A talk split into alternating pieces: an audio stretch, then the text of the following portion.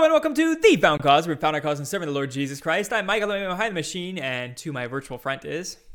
Sebastian, the bookkeeper. You may notice, intrepid viewer, that we are not in studio today, or at least Sebastian's not.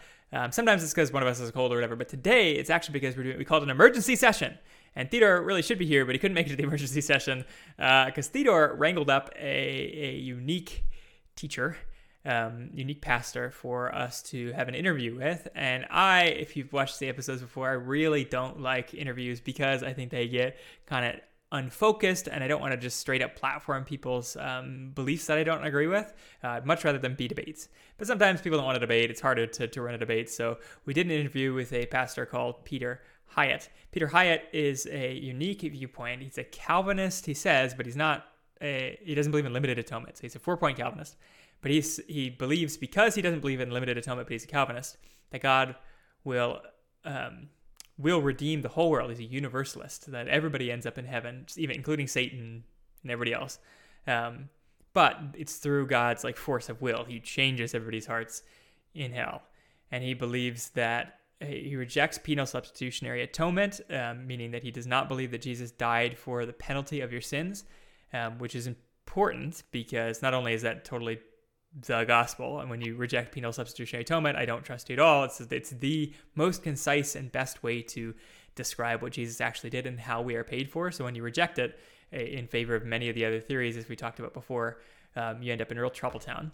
Um, he he uses that as a springboard to say if Jesus doesn't actually pay your punishment, then all the wicked who end up paying their punishment in hell, um, they they can end up paying their own debt off and they pay their own debt off for some limited time in hell, and then the Lord changes their hearts and they come up to heaven. Um, that's his general position. And he quotes, uh, we, we have a whole interview. It's two and a half hours long. I don't even need to go through it all this time because the whole point of this episode is this, it's a primer for that interview. Um, it's super huge. It's like bigger than that one huge episode that Sebastian did for the Eastern Church, and he's in two of them. So I was at a dilemma. I was editing it, uh, and I was like, "Oh my gosh, this thing is gigantic!" And it's a lot of Peter talking. You know, it's a lot of me talking. It's a lot of Peter talking. Um, it wasn't super organized. I thought I am gonna publish this with a primer. I'm gonna have us talk because Sebastian really didn't get to, to say a lot of what he wanted to say as well. So we're gonna do a little primer here. Hopefully it's short. And then in the description of this video, you will see a link to the full interview if you want to see the two and a half hours. Um, it is a unique position, so if you're curious, I recommend you go into it. Um, but I'll say, in summary, he, he gives his position. We give him ample time to give his position. It's not just him, it's like his church. And we press him on it. And he doesn't have some good answers to some of our questions. But he, he does the preacher thing where he he goes on and on and on about like all the cool stuff that he's learned about scripture and some of it's relevant and some of it's not a lot of it's not so without further ado i want this little primer to be some of the points that we would have our listeners go into the interview with so that you're ready for um, catching him when he um, distorts the scriptures. So, Sebastian, you didn't talk a lot because um, he was hard to talk over, and even I, who talk over people all the time, had to like really press to talk over him. Um, so, I want to give you the floor, Sebastian. What are some points that you wanted to make in that interview that you didn't get to? Sure. First things first, with the quotation of Ezekiel, if you want to start there, mm-hmm. uh, Ezekiel 16. If you can pull up Michael verse 53 and you can read it because he he quoted and went back often to this text. Yeah, he was all about finding verses in the Bible, Old Testament, New Testament, like kind of wherever he could find it via Control F on the keyboard, um, places that said that God was going to redeem everybody. Um, now, you might know in context, almost all the places, and Calvinists know this well because Arminians try to go to the, all these exact same places usually too, show that God wants to save the whole world, but then just can't or doesn't. Um, we say in every case, um, that all category, if it's talking about salvation of all, it's always a subcategory because there are some that aren't going to be saved, right? So, like, that's every time you find this in scripture, you'll find some sort of caveat adjustment for what all means. And he's like, that's that's crazy. You know, all means all, which is very Arminian standpoint to say. In any case, here is Ezekiel 53, one of those places. The Lord speaking. However, I will restore the fortunes of Sodom and her daughters, and of Samaria and her daughters, and your fortunes along with them, this is to Israel, so that you may bear your disgrace and be ashamed of all you have done in giving them comfort. Yes, so you read ahead, which is something he didn't do because you read verse 54. So if you just read verse 53, it sure sounds like, oh, even cities that were destroyed, like um, places in Samaria and Sodom, you know, the meteor- meteorites, Jesus himself throws meteorite from Yahweh in heaven. Whole other topic. I will not go down that rabbit trail. And the way in he he was, as I was observing, he utilized this to show that even wicked people will be restored in the end. And then, you know, I want to be fair to his position, he would say that, uh, or universalists would say that this means everyone, even the sinners, will be restored by God in the end. For example, Sodom and Samaria. However, is that what Ezekiel is getting at? Is that what he's getting at, Michael? Well, no. And as you said, we read 54, the reason for God restoring the fortunes of Sodom and Samaria here, which, by the way, just a side note, I believe this prophecy of Ezekiel is accomplished already. Like, mm-hmm. they already saw it after they came out from Babylonian exile and they come back to the promised land. Here they see Sodom and Samaria restored. So this isn't even an end times view. I guess you could try to shift it as like a double fulfillment, but it's it's fulfilled in our lifetimes. Um, but in any case, Sodom and Samaria are restored so that Israel, also restored, will be disgraced and ashamed. Like they'll live long enough to see their enemies, wicked people, um, prosper alongside them so that they might remember their own sin, that they were worse than these two that are now restored. So it's not a restoration so that everybody's kumbaya happy. It's a restoration for the sake of judgment on Israel, um, which is not something that Peter was using it for. Right. Yeah, right. So again, read the whole chapter yourself. If you don't just take it from us or from any universalist, you can see, I would say from context, God speaking through the prophet is using this as a judgment, not as a, oh, I will make everything anew. It's, it's a judgment passage. Mm-hmm. And the very, the very last verse of the whole chapter there, 63, so many verses of talking about how he's using this for the shame of Israel, says, Then I'll make atonement for you and all you've done, and you'll remember and be ashamed and never again open your mouth because of your humiliation, declares the sovereign Lord, which again I think speaks to that is that is not an end times thing. It's like an in time thing, right? Because it doesn't really sound like heavenly kinds of feelings. But in any case, um, it is for the judgment of Israel and their humiliation. So that's one point, and and that's just one of them. And Sebastian pointed out a really good one there there are a lot of verses that he was pointing out that talk about the restoration of all that all died in Adam and now all are raised again in Jesus. And always, always, always there is context to the all in those categories, whether it's talking about all who are saved or all kinds of men. It's never everybody on the whole earth is restored because of the implications of that and the fact that the Bible elsewhere talks about some being goats and some being sheep. Yes, and that left me scratching my head because for some verses he interpreted when he said and the whole world will bow to the Messiah. I remember exactly off the top of my head mm-hmm. where. But in the Old Testament, very often when the word world or everyone is used, it's it's using to it's using that word to communicate not just Jews but also Gentiles. Yeah. And then the Apostle John is famous for doing this. He uses the word cosmos, world in Greek. Oh, he also I admire. Props to him. He he does he, he has done some research with the Greek language, so big kudos to Peter in that sense. And hey, look, because we're, we're live in real time, you might have seen Theodore has now joined us. This is really Theodore's brainchild, anyways. Um, Theodore got Peter Hiett, he found him, he got him on. So props to Theodore for for running it. Um, I'll say for future interviews, I, I really do like a debate better than an interview just because how crazy interviews can sometimes get. Um, and no really knock to Peter Hiett because like any preacher kind of guy just loves to preach, preach, preach, and we can't really get that many words in edgewise. Poor Theodore, if you watch the interview, has like a gigantic doc that he's running through. And finally, like after 30 minutes, whenever he gets to speak, Theodore like wants to shove in every single point he's got on his doc, and, and it's like it's like six verses he throws at Peter, and Peter's like, uh, "How can I possibly handle six verses?" Well, right. It's yeah. I wish we could go like verse by verse but I just read like a uh, one premise and then three verses that relate to that. Yeah, and it, in any case, it was kind of so, overload. Yeah, it's a little oh well, difficult it, to... you know, it's over and done, and you can watch the full um, full interview, two hours and thirty minutes of it in the description. But Theodore, we were just discussing how one of the things he kept going back to was that everyone is restored, and we're just giving an example of how that's not the case here in Ezekiel. I think we can cut it at that.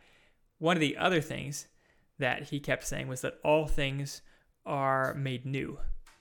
And um, in, in his view, all things being made new in the same way that you know, all are restored, all things being made new means that um, there are some that go through fire, but that fire is God. This is another point that he made that was very kind of esoteric that because God is a refining fire, he's a consuming fire, as he described in the Psalms and elsewhere, um, hell is actually like God's refining fire. It's really like being in the presence of God so much that you become refined.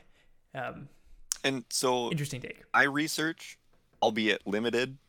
Um, I found most, if not all the time, like the fire is only refining or purifying for though for the righteous mm-hmm. or for the ones who are being saved. Um, but for those who are not being saved, it is consuming. It is uh, everlasting. It's destructive. Destruction. Yeah. Right. And I even pointed out to him in the interview, if you listen to the full thing, that that if we see the fire of hell, we assume it's destructive because it's called destructive. It's called Gehenna. It's called like where the bad fish are thrown. It's where the bad trees are thrown. It's where you don't want to go. You know, you should chop off your hand and cut out your eye rather than go into this fire. Um, doesn't sound refining. It sounds destructive because it's described as destructive. And Peter claims that because it's fire, we should uh, assume that it's refining because God is a refining fire. Um, but I pointed out that elsewhere there is fire that's not God in the Bible. Plenty of fire that's not God in the Bible, like having sons pass through the fire was an evil practice of killing your babies. Um, Shadrach, Meshach, Abednego were going to be killed by a unholy Babylonian fire that God had to intervene for them not to be burned. So like, there's plenty of fire that's just straight up destructive. So it's not a good assumption that the flames of hell are the refining presence of God. Quite the opposite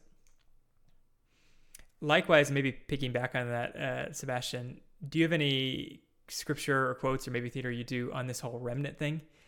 Because one way Peter got around verses that clearly talk about sinners and, liars and everybody that hates God being burned in hell um, was saying that um, the part of you that is a sinner gets burned in hell, but the rest of you goes to heaven.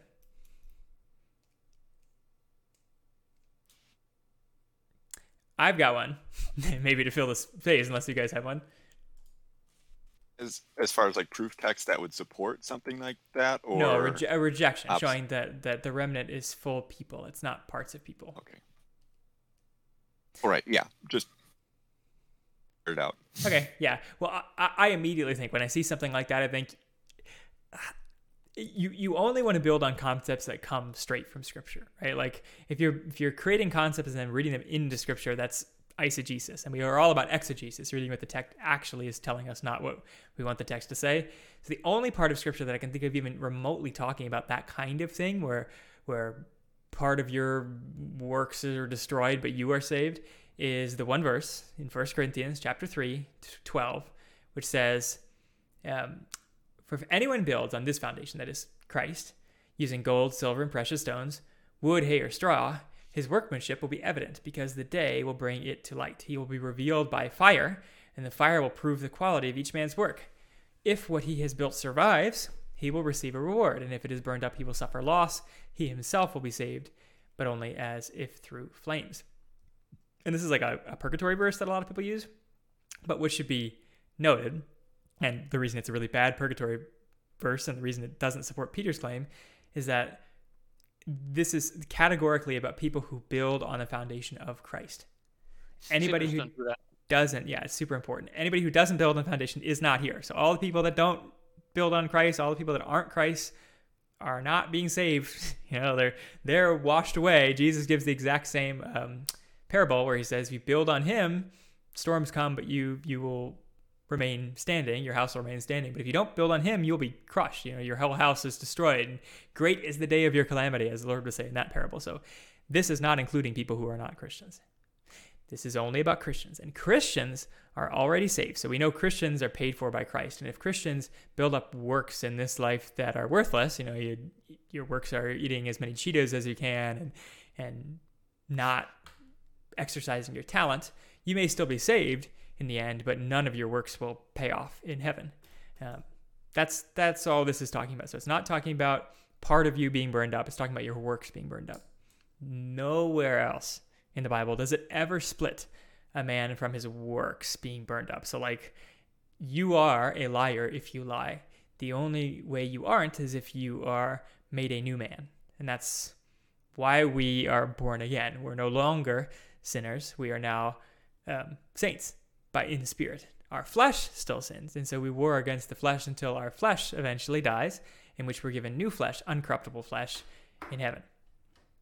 So in any case, his uh, whole concept.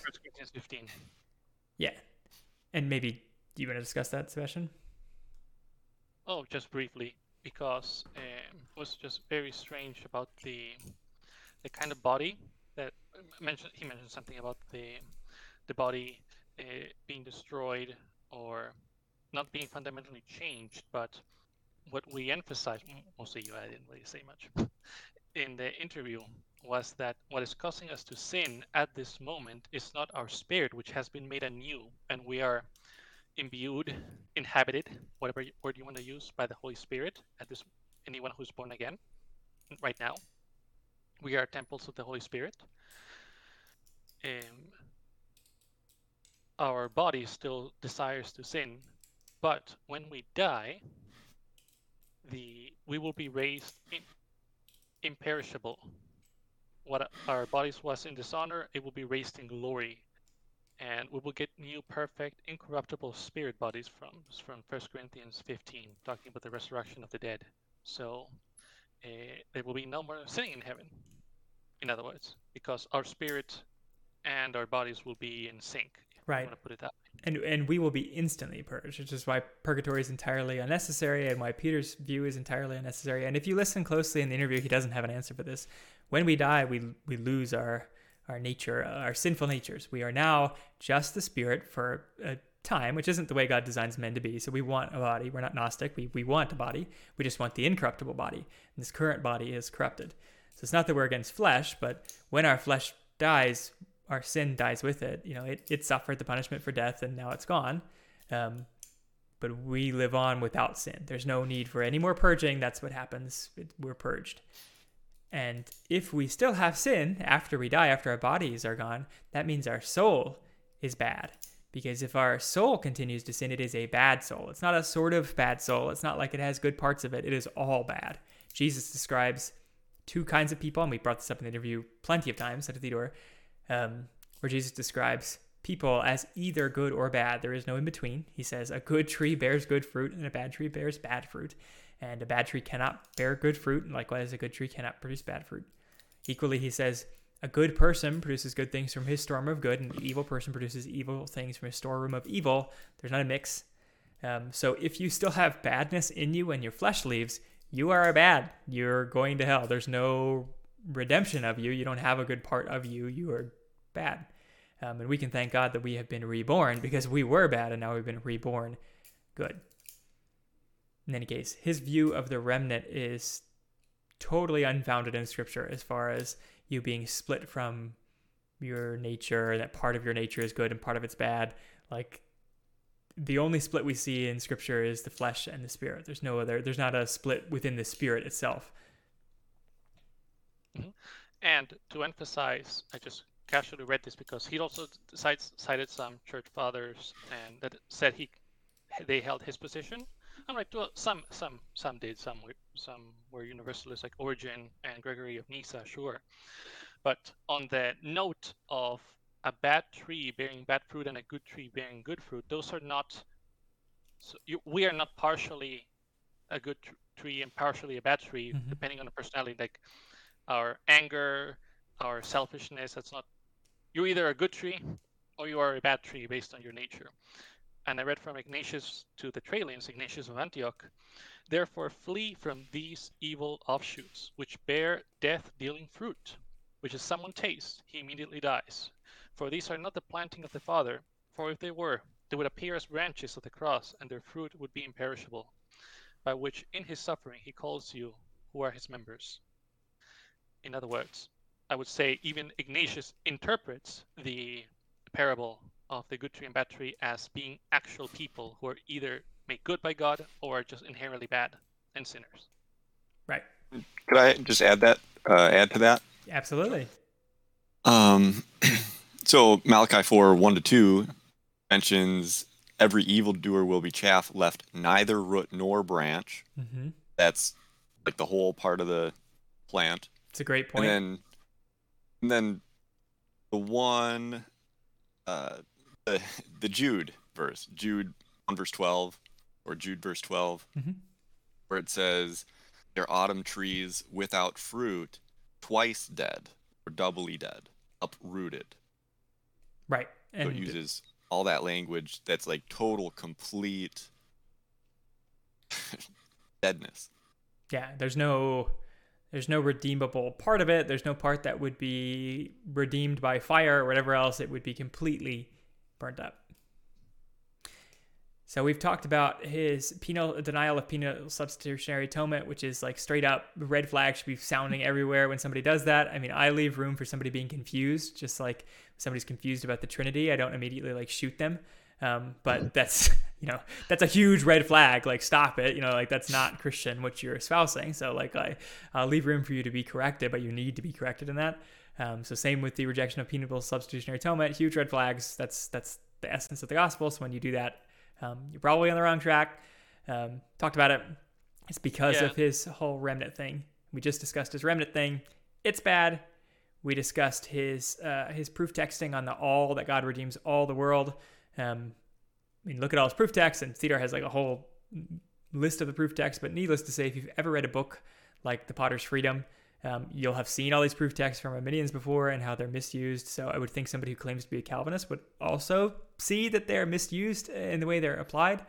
Um, but he doesn't. He uses some really bad ones too, like a First Timothy one that's talking about all kinds of men extremely clearly. And um, yeah, it's just not not great on that front. Go ahead. I, I have like one last thing that he has that's bad, but go ahead. Yes. On the substitutionary atonement of Jesus, the penal substitutionary. We did an episode on this actually, mm-hmm. and Jesus did he die to restore all things? Yes. Did he quote unquote ransom us? Yes. Yeah. But at the same time, it's not one or the other. It's like he did all these things and atoned for us, and then was the substitute for our sin. Like he took on himself the wrath of God. So I think that was the conclusion that we made from that episode. Yeah. That it's strange to divide all these aspects of what Jesus did and only emphasize one, whereas he did many of those theories of the atonement. But anyway, he did, if I recall correctly, please don't hold it against me. He did, I believe he would have said that substitute, penal substitutionary atonement was developed much, much later by the church, by the state church. Yeah, he right? said it was almost like an American invention. Wait, what? Okay. Great. I take great offense at that because, as you know, I love Nestorians, not Nestorianism. I love Nestorians in the Church of the East, and um, from they were never under any government supervision.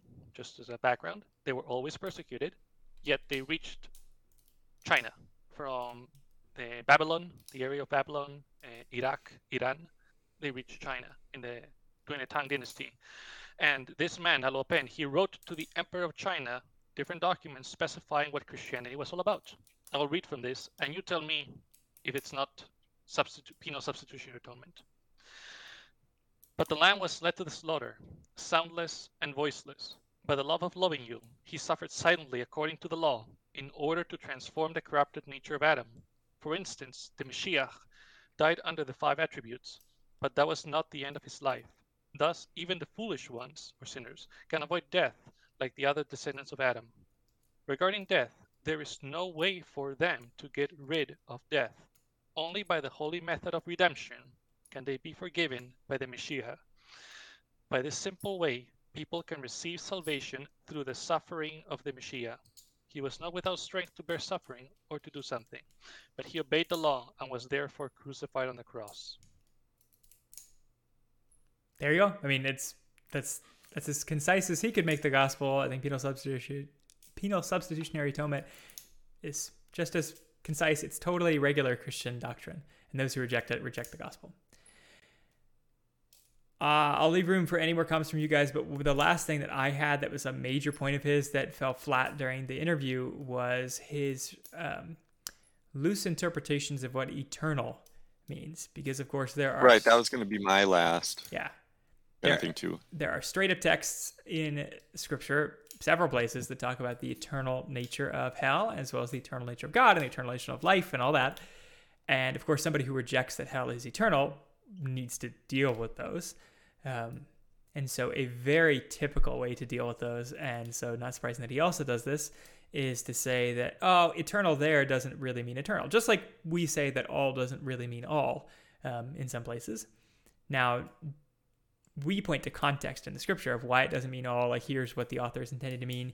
He doesn't use scriptural context because the scriptural context it just isn't there, right? It just looks like it would mean forever or eternal um, he points to the Greek word and says, Ah, you peasant American, you don't know Greek well enough. It is not really forever, it's for the age. It's aeonios, it's like ages. And that that could be ending. That could be like it's forever until this current age ends, as opposed to forever and ever. And there's a big problem with that because that is the same word that is used for eternal life. Right. And, and like right next to each other. Eternal punishment, eternal life. So if you want to say that hell only lasts for a certain amount of time, and then eventually everyone's grafted back into heaven, which is what he would what he would say, or universalists might say, um, you therefore you have to, just for the sake of consistency and not be a strange human being, you have to then say that we're gonna be in heaven for just a period of time, and then maybe what God just poofs us poofs us out of existence. We're there for just a million years, and then we cease to exist. I mean, he argued if you if you watch the full interview, he argued that um, maybe. So if he's wrong on the eternal not meaning eternal, maybe it's an eternal punishment that just it's applying to nobody. So like it's always there to be applied like if anybody breaks the rules again, but nobody does. And so it is truly eternal. It lasts forever, but like nobody's being punished with it, which you could say the same thing about eternal life. Does that mean that we should be worried that maybe it's there for somebody to attain, but nobody has it? Like, we would never say that. Except that in the book of Revelation, when the great Babylon is destroyed and has judged, and God has judged her immorality in Revelation 19, the saints in heaven cry out, Hallelujah! The smoke from her goes up forever and ever. Aeon Aeonios. And again, the smoke, and, and elsewhere in Revelation, the smoke of the torment of the beast and the false prophet and uh, Satan, are, they go up forever and ever to the saints in heaven. Similar Im- image is shown in the end of Isaiah, which Peter mentioned, where all the remaining saints in the end of days will be able to look upon all the dead and and fear, you know, and and see God's holiness um, which is what I believe the smoke going up forever and ever is, is looking upon those, just like uh, the parable of the rich man and Lazarus that Jesus gives. Um, the saints in Abraham's bosom are able to